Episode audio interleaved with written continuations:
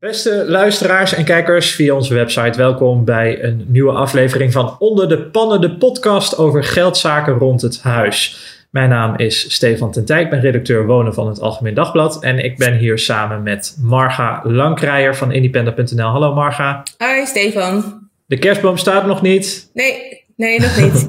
Sinterklaas is net de deur uit, dus uh, bijna. Maar het is wel gezellig uh, in huis. Deze aflevering gaan we het hebben over de overdrachtsbelasting. Ook een gezellig onderwerp, want daar gaat vanaf één januari twintig eenentwintig een hoop mee veranderen. Het heeft dus invloed op de hele woningmarkt, zelfs voor huurders. En wat die invloed precies is, uh, ja, blijf luisteren.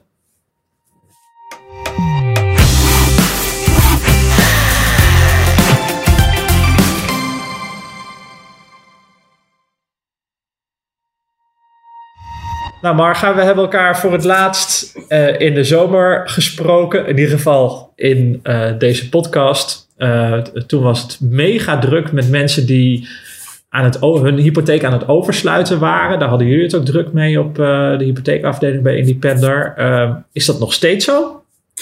Nou, er zijn zeker nog mensen die gaan, uh, gaan oversluiten. Uh, maar de, de topdrukte is wel uh, voorbij. En uh, dat kwam eigenlijk omdat op dat moment de rentes zo aan het uh, stijgen waren. En mensen dachten, ja, maar als ze het nog verder stijgen, dan wil ik er gewoon bij zijn met die lage rente. En ja, dat is uh, de afgelopen maanden zie je dat de rente weer heel langzaam gaat uh, dalen. Uh, we zijn nog niet op het punt van, uh, van zestien maart, hè, de, de, de lockdowndag, zeg maar. Um, maar uh, je, je ziet dat die langzaam weer daalt. Een beetje stabiel lichtdalend uh, is de afgelopen twee, drie maanden. Ja. Oké, okay. uh, interessant. Uh, en en uh, is, is er een verwachting dat dat, dat, dat zo blijft? Of uh, hoe, hoe kijken ja, jullie daar tegenaan? Als, als ik dat wist, dan uh, was ik rijk. Uh, dus het is, het, je, weet, je weet het eigenlijk niet. Hè, de, de, de, en, en dan moet je eigenlijk kijken naar de grote voorspellers. De echte, uh, ja, de mensen die uh, bij de grote banken werken, die, uh, uh, die daar iets over kunnen zeggen. Maar ook die hebben het vaak mis. Dus uh, het, is, het is lastig. Ja, maar goed, we ja. hebben elkaar natuurlijk best wel lang niet uh, gesproken. Hoe is het met jouw uh, huizenjacht? Uh, heb je al gekocht? Ja, ja ik heb al gekocht. uh, maar ik heb geen huis gekocht. Ik heb een loods gekocht. Uh, dus uh, daar gaan we nog een huis van maken. Dus, dus dat zit wat uh, ingewikkelder in elkaar dan uh, normaal gesproken. Uh, maar misschien nog wel een, een leuk topic om, uh, om later misschien een hele, uh, ja, een hele podcast aan te wijden. Uh, overdrachtsbelasting is trouwens wel een interessant topic. Want omdat ik een loods heb gekocht en dat is een bedrijfspand, Uh, betaal ik acht procent overdrachtsbelasting in plaats van nul procent overdrachtsbelasting. Ja. Uh, want ik ben nog onder de vijfendertig en, uh, en mijn vriendin ook. Bye. Dus Uh, ja, dat, dat was uh, een, een mooi voordeeltje uh, geweest. En nu moeten we acht procent uh, betalen. Maar het, het is een heel gaaf uh, project uh, in een C P O. Dat is collectief particulier opdrachtgeverschap. Dus uh, een soort burgerinitiatief. Waarbij er dus geen ontwikkelaar is die ertussen zit. Maar wij zelf de ontwikkelaar zijn. En dat betekent dat we dus zelf de architect in moeten schakelen. Zelf Uh, de keuzes moeten maken voor hoe het eruit uh, komt te zien, uh, materiaalgebruik, uh, welke aannemer we uh, gaan kiezen. Uh, dus eigenlijk is alles in eigen beheer. Dat maakt heel het een leuk. heel interessant, gaaf, gaaf project. Ja, ja, ja, zeker, zeker gaaf. Maar ga je zelf dan ook de handen uit de mouwen steken? Ga je zelf ook wat doen? Nou, ik ben denk ik niet handig genoeg uh, om, om echt een serieuze bijdrage te leveren. Uh, dus ik zal daar best wel veel zijn en, uh, en veel leren, denk ik. Uh, ja. Misschien slopen, slopen lukt ook nog wel, denk ik. Ja. Want er moet, moet ook best wel wat. De, de verdiepingsvloer moet er bijvoorbeeld helemaal uit. Uh, dus die gaan we denk ik zelf slopen. Demonteren, nog beter. Uh, alleen, uh, ik denk dat we dan al gauw uh, plaats gaan maken voor uh, uh, de aannemers, de, de timmerlieden die ervoor hebben doorgeleerd en, en echt uh, twee rechterhanden hebben. Yes. Uh, maar ik moet zeggen dat ook het meeste werk zit hem denk ik vooral in het organiseren van, uh, van alles. Hè. Uh, en ook de financiering trouwens uh, rondkrijgen, dat is ook al een heel Uh, traject, traject waar, ja. ja. een nieuw, nieuwe deuren voor je open gaan. Want bij een C P O is het dan weer net wat anders dan bij een normaal nieuwbouwhuis. Ja. Het is ook ja. eigenlijk geen nieuwbouw. Het is een verbouwing die wij gaan doen. Ja. Dus we blijven binnen de bestaande structuur van het gebouw. Uh, ja, maken we eigenlijk iets, iets heel nieuws. Het is nu nog een... Uh, Een opslagloods en zometeen uh, komt daar een keuken en een badkamer in en zo. Het wordt echt uh, heel cool. Heel spannend. En wanneer moet het dan ergens klaar zijn? Ja, ik denk dat het nog wel anderhalf jaar, misschien zelfs twee jaar gaat, oh, gaat duren. Oh, ik, ik, ik, ik ben tot nu toe heel erg naïef geweest over het project. En ik denk dat dat de enige manier is om ook uh, ja, daadwerkelijk uh, dit te kunnen doen. Want er komt zoveel op je pad. Het is zoveel geregel en... Uh, Ja, je hebt ook wel te maken met financiële tegenslagen. Of ineens dat je denkt van, oh, het project kan niet doorgaan. Want hè, je komt er niet helemaal uit met de verkopende partij bijvoorbeeld. Ja. Um, ja, en iedere keer kom je weer een drempel over. En dan zeg je, oké, okay, en wat moeten we nu doen? Maar als je die hele berg aan informatie ziet van wat je nog moet doen. En je weet het van begin af aan. Dan, uh, terwijl je er niet voor hebt geleerd. Je, je, je bent geen, geen professional. Uh, ja, dan denk ik dat je al snel de moed in de schoenen zakt en, uh, en niet verder gaat. Dus ik ben ook een beetje expres naïef en ik weet nog niet. Uh, dus ik ga ervan uit dat we in september gaan bouwen en dat het misschien al binnen een half jaar klaar is. Mm, en ja, dan, dan weet je dat, het, dat, dat september misschien iets, iets te uh, positief bekeken is. En dat het misschien ook wel te positief is dat het binnen een half jaar dan klaar is. Ja. Maar uh, ja, het mag ook wel wat uitlopen. Ik bedoel, ik woon nu ook prettig. Maar uh, ja, we willen op een gegeven moment wel door. Je hebt dus je huidige appartement nog niet in de verkoop gezet? Nee, dat, nee. Uh, dat heb ik nog niet gedaan. Die, uh, daar wonen we denk ik nog wel anderhalf jaar in. Dus, ja, daarom. Ja. ja, en dan hopen dat de markt nog net zo is dat die redelijk snel verkocht wordt. Ja, ja, want dat, daar zijn ook weer, zeg maar, de, de, de verschillende banken zijn daar de meningen over verdeeld. Van ja, het gaat heel snel stijgen of, of dalen of de prijzen. En uh, de ander zegt, oh nou, in tweeduizend eenentwintig valt het wel mee, want er is nog steeds woningnood. Dus dat is ook, ja, we, we weten gewoon eigenlijk niet hoe het er volgend jaar voor staat. Dus nee. uh, het is allemaal maar wat we wel weten, Wat we wel weten is natuurlijk hoe... Uh, wat de belasting uh, gaat worden. Nog ja. niet zo heel lang trouwens. Want het was een... Uh, de plannen werden bekendgemaakt uh, zo rond uh, Prinsjesdag. Hè, of op Prinsjesdag zelfs. Uh, dat er dus iets anders zou gaan gebeuren met de overdrachtsbelasting. Met name om starters uh, te sparen. Wat is eigenlijk het belangrijkste nieuws van die dag? En wat is daarna goedgekeurd door, door de Tweede Kamer? Kun je dat vertellen? Ja, het uh, belangrijkste nieuws is dat je eigenlijk tot, tot vijfendertig jaar geen overdrachtsbelasting meer hoeft te betalen.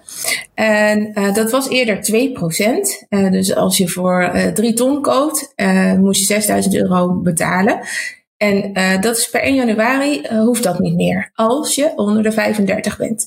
En eerder hè, kwamen er natuurlijk wat ballonnetjes op voor Prinsjesdag. En dachten we dat dat alleen voor starters zou zijn.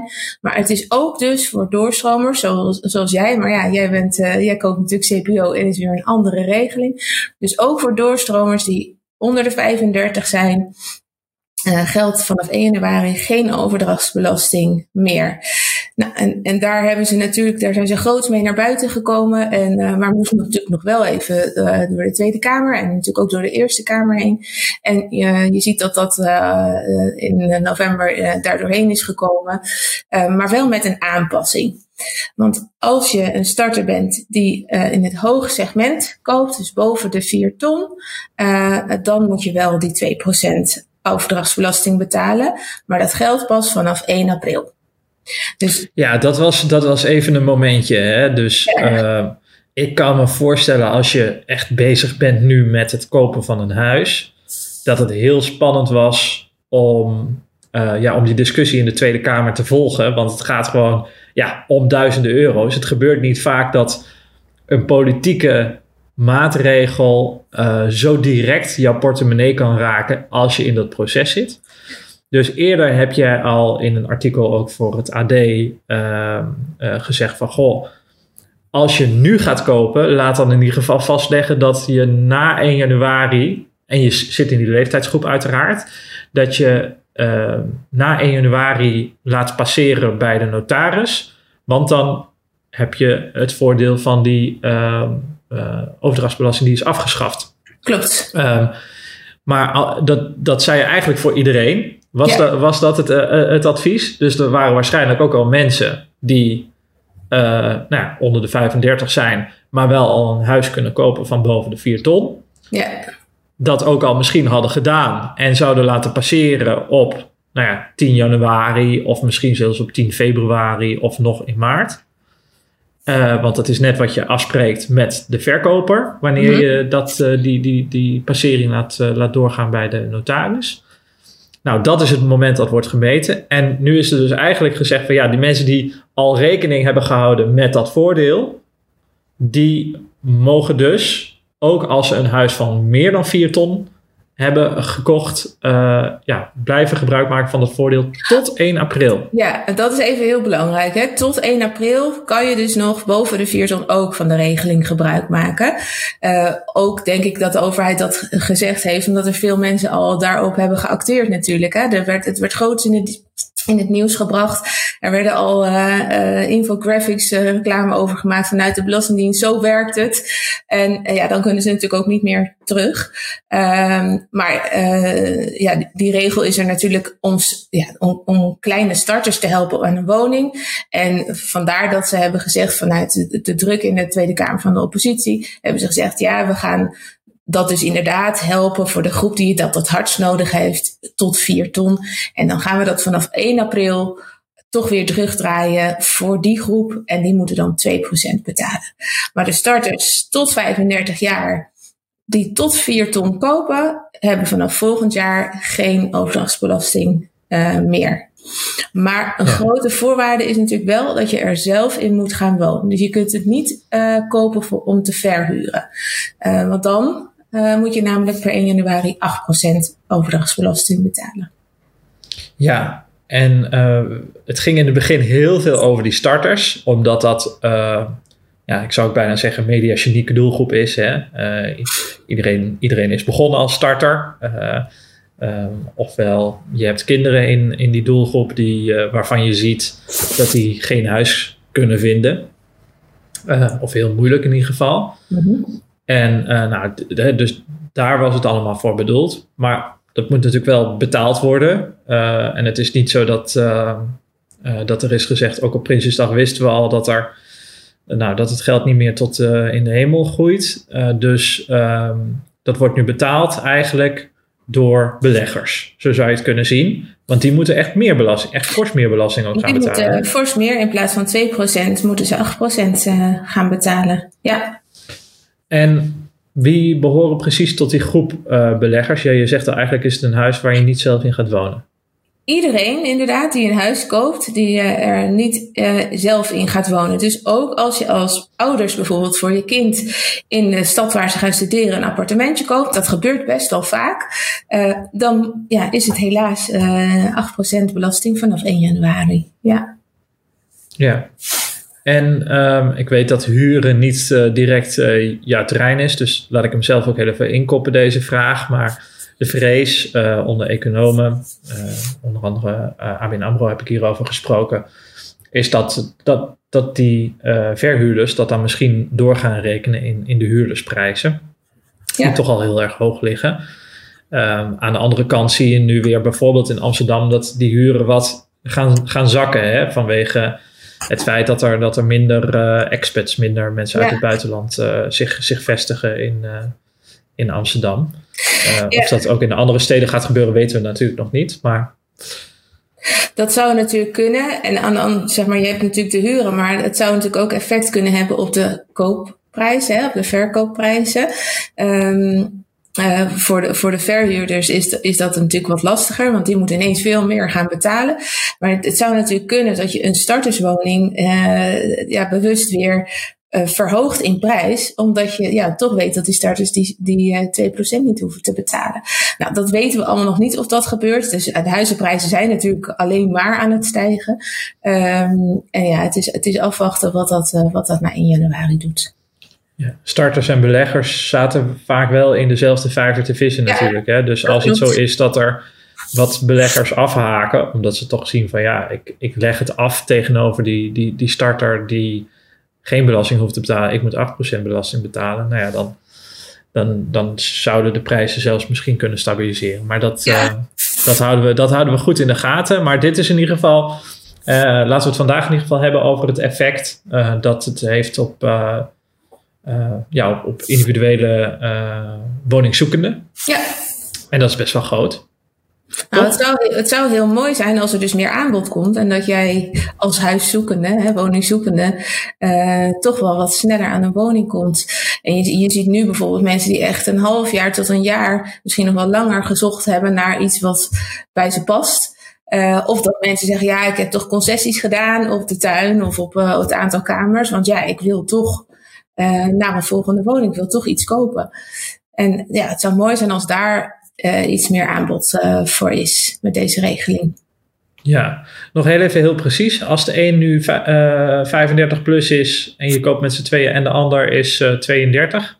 Wat, uh, wat gebeurt er dan? Ja, je betaalt belasting per persoon, per aandeel, wat je uh, eigenlijk eigenaar wordt van de woning. Dus als je zesendertig bent, betaal je twee procent. En is jouw partner tweeëndertig, dan betaalt die nul procent. En het aandeel wat je natuurlijk eigenaar wordt, dat is in de meeste gevallen gewoon vijftig procent. Uh, betaal je dus in, in per saldo is het vaak één procent wat je dan betaalt. Ja, oké. Okay. Dat is logisch. Ja, ja. De ene twee procent, de ander nul procent. En dan, ja, en, en de meeste zijn gewoon voor de helft eigenaar.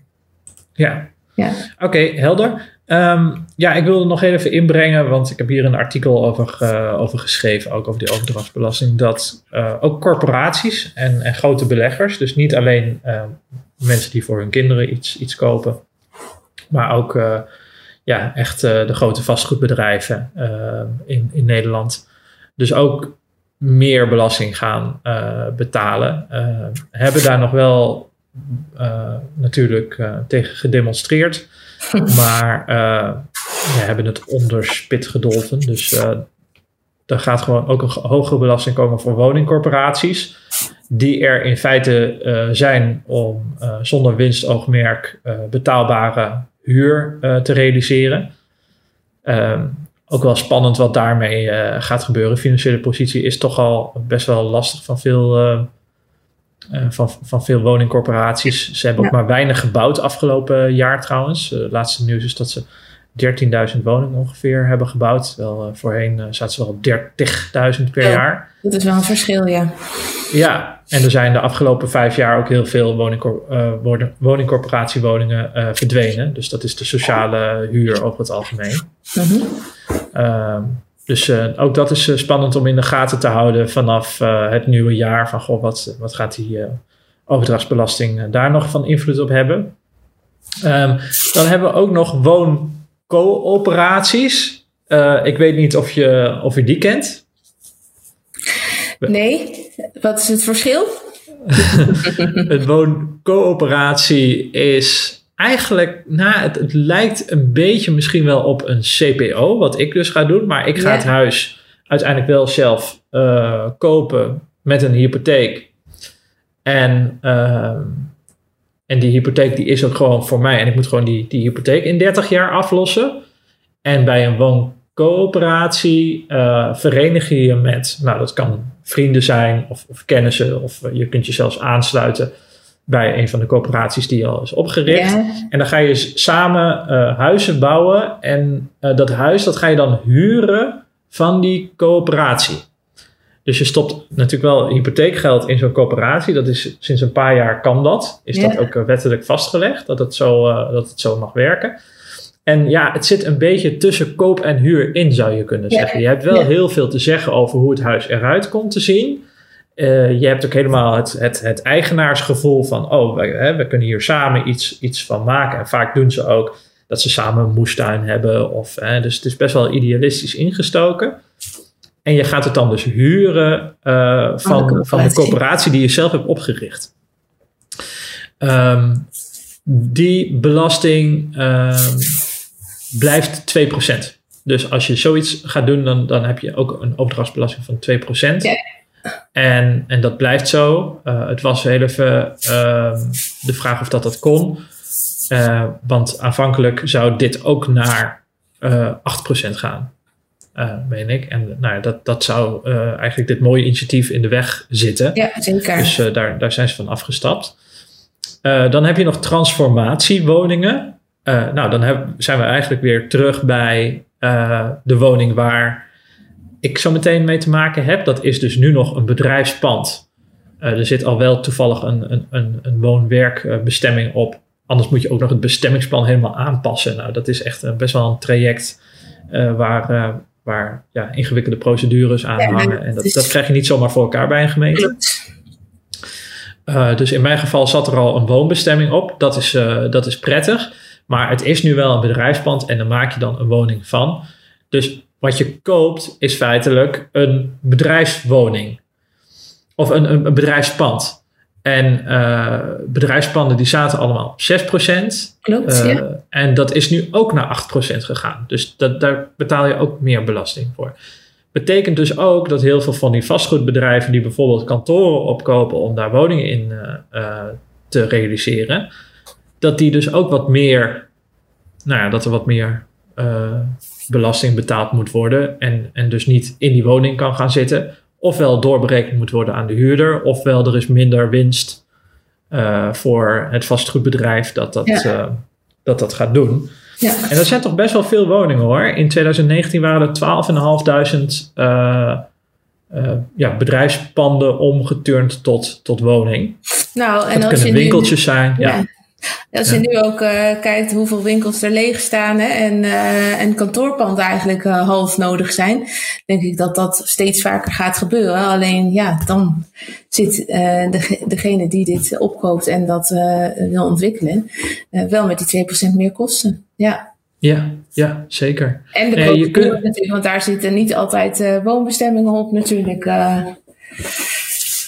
Nee, dus um, nou ja, weet je, wat zou daar het effect van, zou, van, van kunnen zijn? Het kan natuurlijk dat, um, dat die bedrijfspanden daardoor gewoon iets, iets minder uh, duur worden opgekocht. Dus dat de eigenaren daarvan zien van ja, oké, okay, ik moet iets in prijs verlagen. Uh, want anders krijg ik het niet verkocht. Omdat dat vastgoedbedrijf dat er een woning van wil maken, ja, die, die heeft wel zijn, zijn marge nodig. En op zich, in de bouwwereld is niet veel marge. Hè? Dat heb ik inmiddels wel... Uh... Oh, ik hoor, ik hoor je stoel ja, uh, ernstig ja. kraken. Ja. Maakt niet uit. um, uh, er is niet waanzinnig veel marge in de, in de bouw. Hè? Dat zie je ook als je zo'n huis laat bouwen. Nee, nee het moet uh, allemaal zo... goedkoop. Heel, heel goedkoop. Ja, ja ik denk dat, uh, dat er best wel bedrijven zijn en aannemers die, uh, die goed verdienen hoor. Maar uh, ja, acht procent marge uh, is inclusief faalkosten. Uh, dus dat betekent dat als je als aannemer dan tegen problemen oploopt tijdens de bouw. Uh, tenminste, dat, dat zie ik nu gewoon bij mijn project. Hè? Dus, uh, de, ja.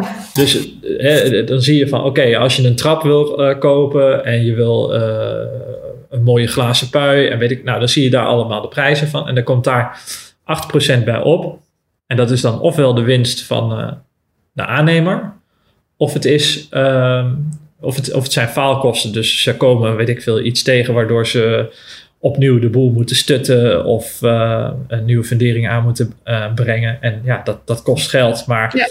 van tevoren bepaal je natuurlijk al de prijs. Anders is het een veel te groot risico voor de, voor de koper. En uh, dus die, die, die faalkosten die zitten daarin. En ja, misschien hou je dus maar enkele procenten uh, over... aan, uh, aan marge dat uh, winst is voor het bedrijf. Ja, dat zou kunnen, ja. Ja, we hebben er nog één, ja. hè? De nieuwbouw. Want de nieuwbouw, uh, daar, betaal, nieuwbouw. Ja, daar betaal je namelijk helemaal geen overdrachtsbelasting. En uh, dus de, daar heeft het eigenlijk ook per één januari is het niet anders. Uh, want daar betaalde je dat al niet. Je betaalt daar B T W. Alleen zit dat in de koop-aanneem-overeenkomst. In de prijs zit dat in, uh, in, in verwerkt. Dus als je dat koopt, heb je helemaal niets om uit te zoeken of, of je er wel of iets aan voldoet. Ja.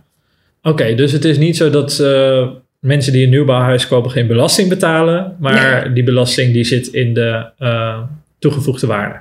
In de B T W, ja. Ja, B T W. Ja. ja. Oké, okay, nou uh, als je dus een nieuwbouwhuis gaat kopen, dan weet je dat je die, uh, die twee procent of die zes procent... Uh, ja, want dat, heb, hebben we dat goed uitgelegd? Dat, uh, dat het dus wel twee procent blijft... voor, uh, voor mensen die dus uh, een, een huis van meer dan vier ton kopen. Klopt, meer dan vier ton, dat hebben we volgens mij goed uitgelegd. En ja, natuurlijk, als ja. je boven de vijfendertig bent, betaal je ook nog steeds twee procent overdrachtsbelasting. Dus die ja. moet je altijd uh, uh, of mee financieren of uit eigen geld uh, betalen. Ja, dus dan de laatste vraag die ik erover heb. Uh, want dat meefinancieren, dat kan niet altijd, toch?